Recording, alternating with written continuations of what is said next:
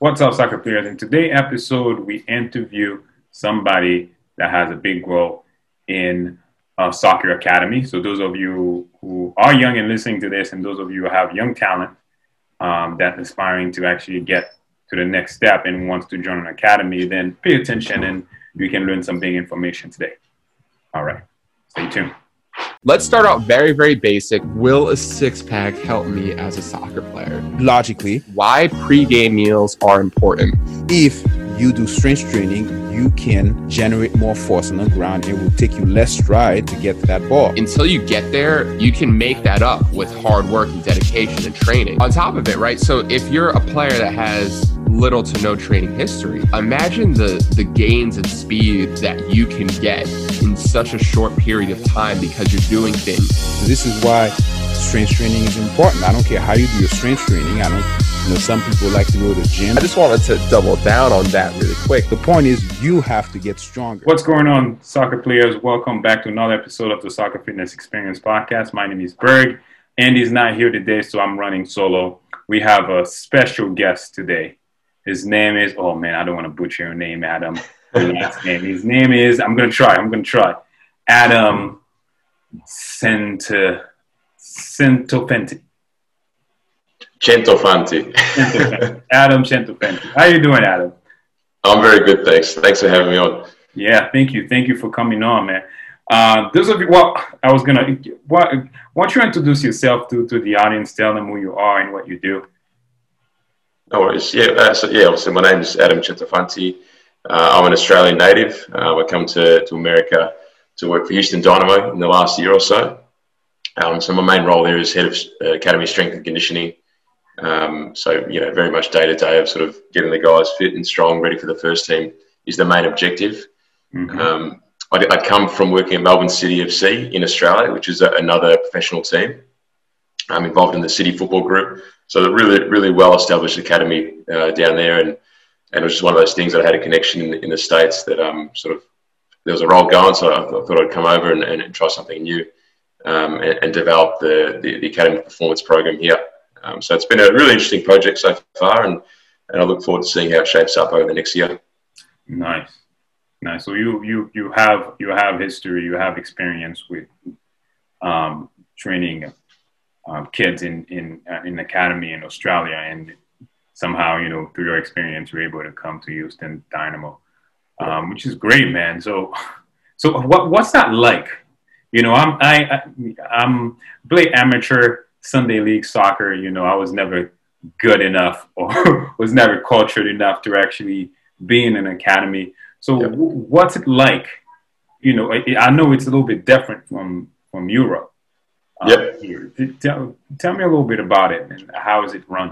Yeah, so I suppose the the day to day operation from a staffing standpoint is it's very much everything's meticulously planned um, from the first minute the players get into the club to the minute they step out. So so everything from designing the sessions to, to, to designing training loads, it's it's all covered from from a staffing standpoint. And then the players will come in. Sort of a, a general day to day for a player will be they come in, they check in with uh, our athletic trainers just for anything that they might might have. Uh, to resolve from the following um, from the previous training sessions.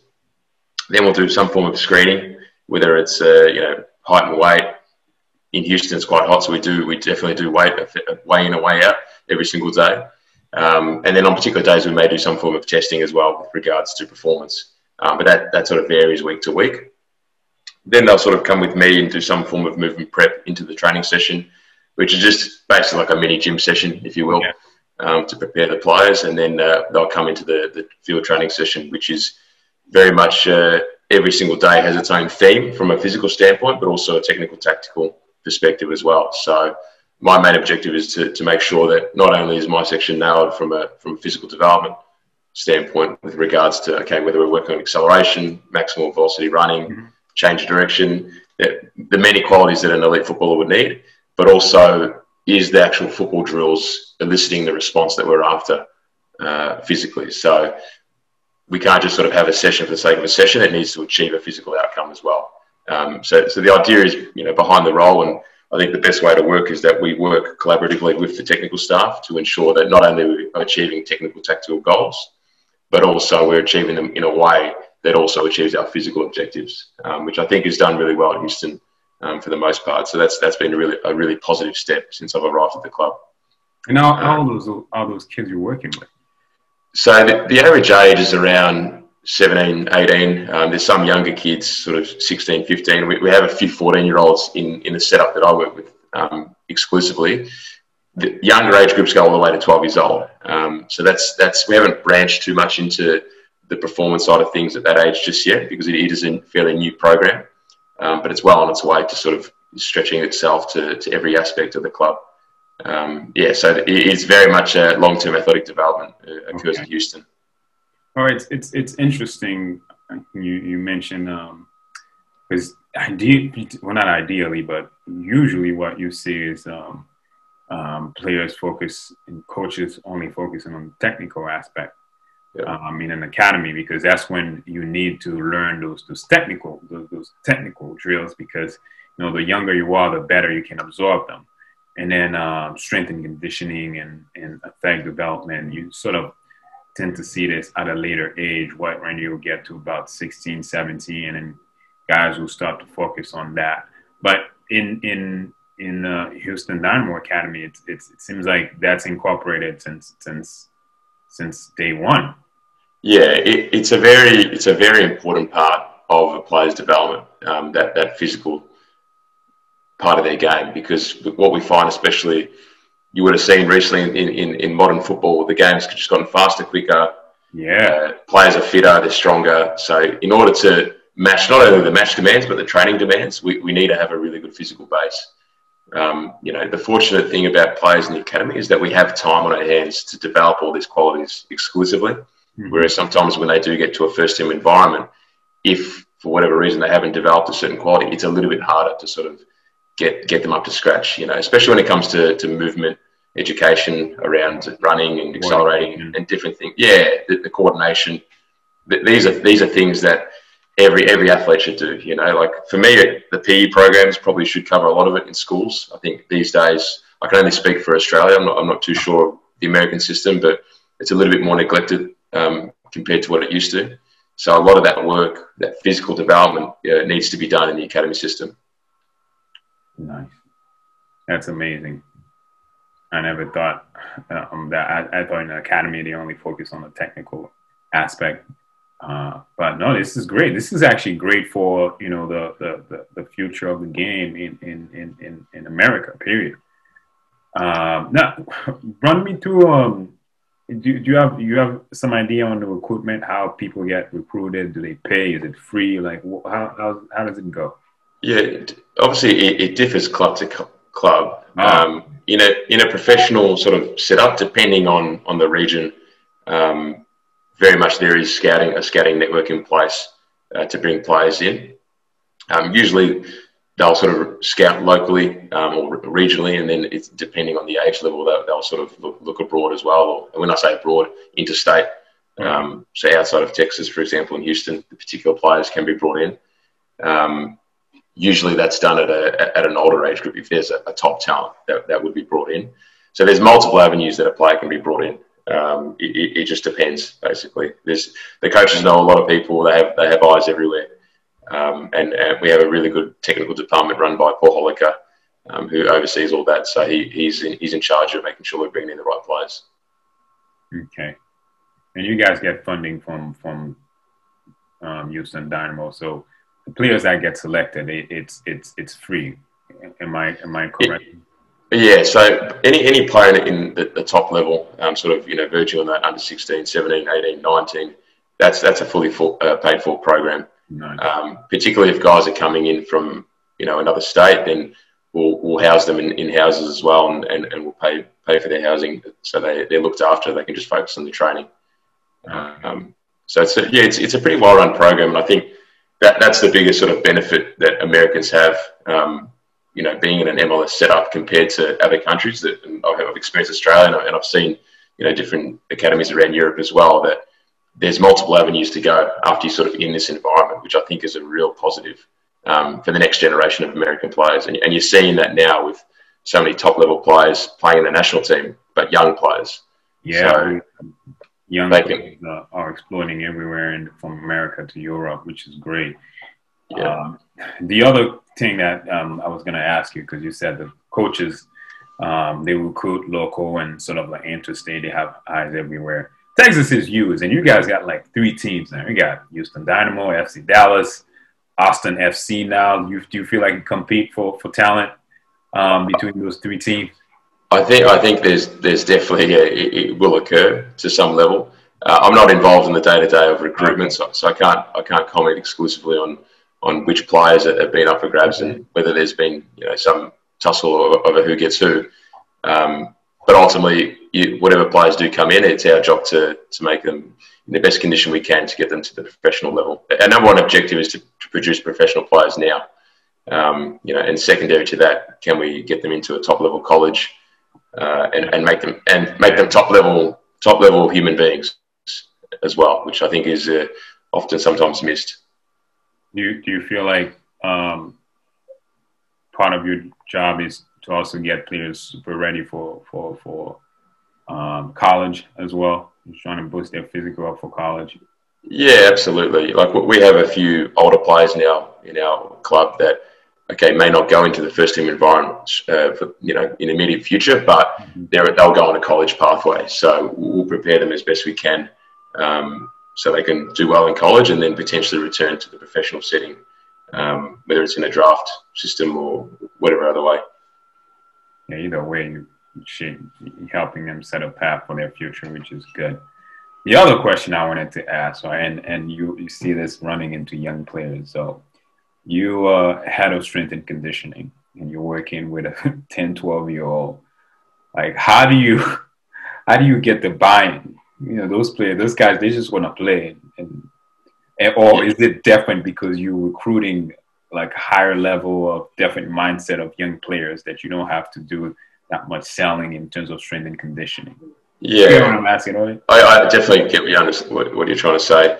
So my primary role is predominantly with the, the older age groups. Um, so we're only sort of dabbling a little bit into the, the younger age groups, but everything that is done is first and foremost in general, it's fun. So we're going to do things that are, you know, there's many ways you can develop physical qualities through fun games and, mm-hmm. and, and, and, different exercises. Um, but also there's an understanding that if you are coming to the club that it is a professional setting. So there is a, a minimum expectation of professionalism, even from a young kid. And, and I suppose that's part of the education. Um, you know, you are coming to a club, you, you're, ex- you're expected to learn things over time. Um, so things are going to be quite simple. Uh, so yeah, I think most of the players that are brought in are, are fairly mature in that regard, and, and they're picked for a certain reason as well. So the coaches do a good job. Okay, got it. Yeah, it's a you come into an academy like that, and they they recruit um, carefully. You know, the the expectation is a little bit different, which is good. Yeah, absolutely. Um, now, what's the most fun part about your job?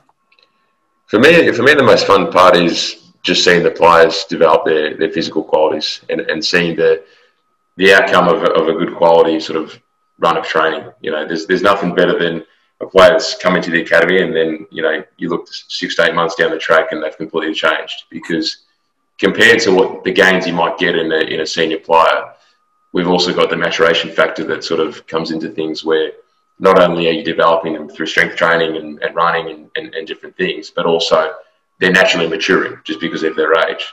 Um, so you can see massive jumps in, in physical development in, in, quite a short period.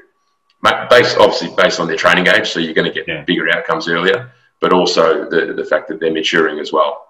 Um, so often, uh, the, the, biggest advice I give to players is make sure you're eating because they train hard, we do a lot of work, but they don't eat enough. Um, ah. so, so, it's just like, you boys, you got to eat. you know? Yeah, the nutrition aspect is very important. Yeah. But, uh, but other than that, it's just the day to day you know, planning of training and, and collaborating with the coaches is always good because I've got a football background as well, so I do enjoy yeah um, des- designing drills with them. So it, it is good. What did you play in Australia? I, play, I played semi-professionally in Australia and then semi-professionally in Italy as well. So um, yeah, did that for many years. I always loved my football, so it was a natural sort of progression to get into some form of coaching. Mm-hmm. Um, I was just one of those players that liked to run, so it was it was it was an easy one to get into fitness. Nice. No.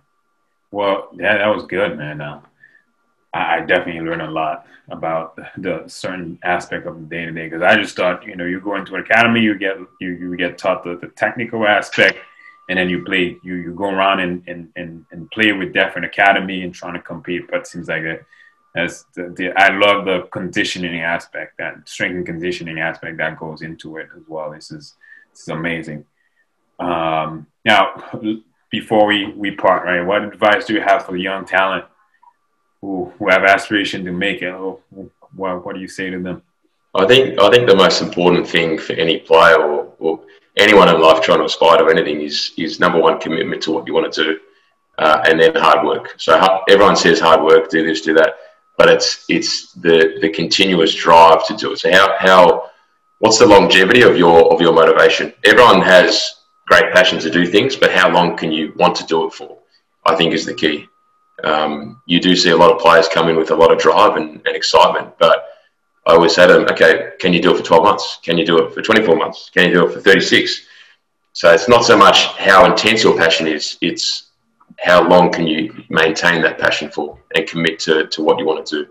Um, because it is hard. It, it is really hard to, to, to get to the next level um, in anything you do in life. So it, it that's why it's, it's very important you commit and and you have that intense drive for a long period of time. Well said. And that's not just for for, for soccer. That's just for everything. That's yeah, life.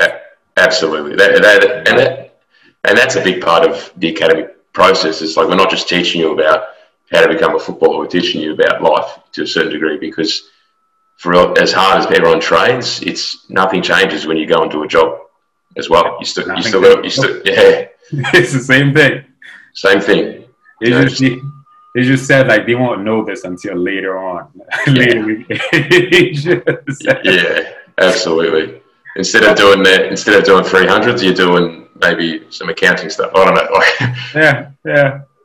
Well, thank you, thank you so much, man. Thank you so much. Um, I'm very, very grateful for you to be on this this call. Um, in summary, guys, like you said, uh, you, you, just got to persevere.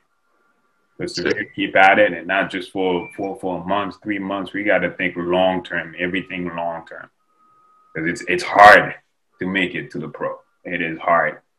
It's hard. All right.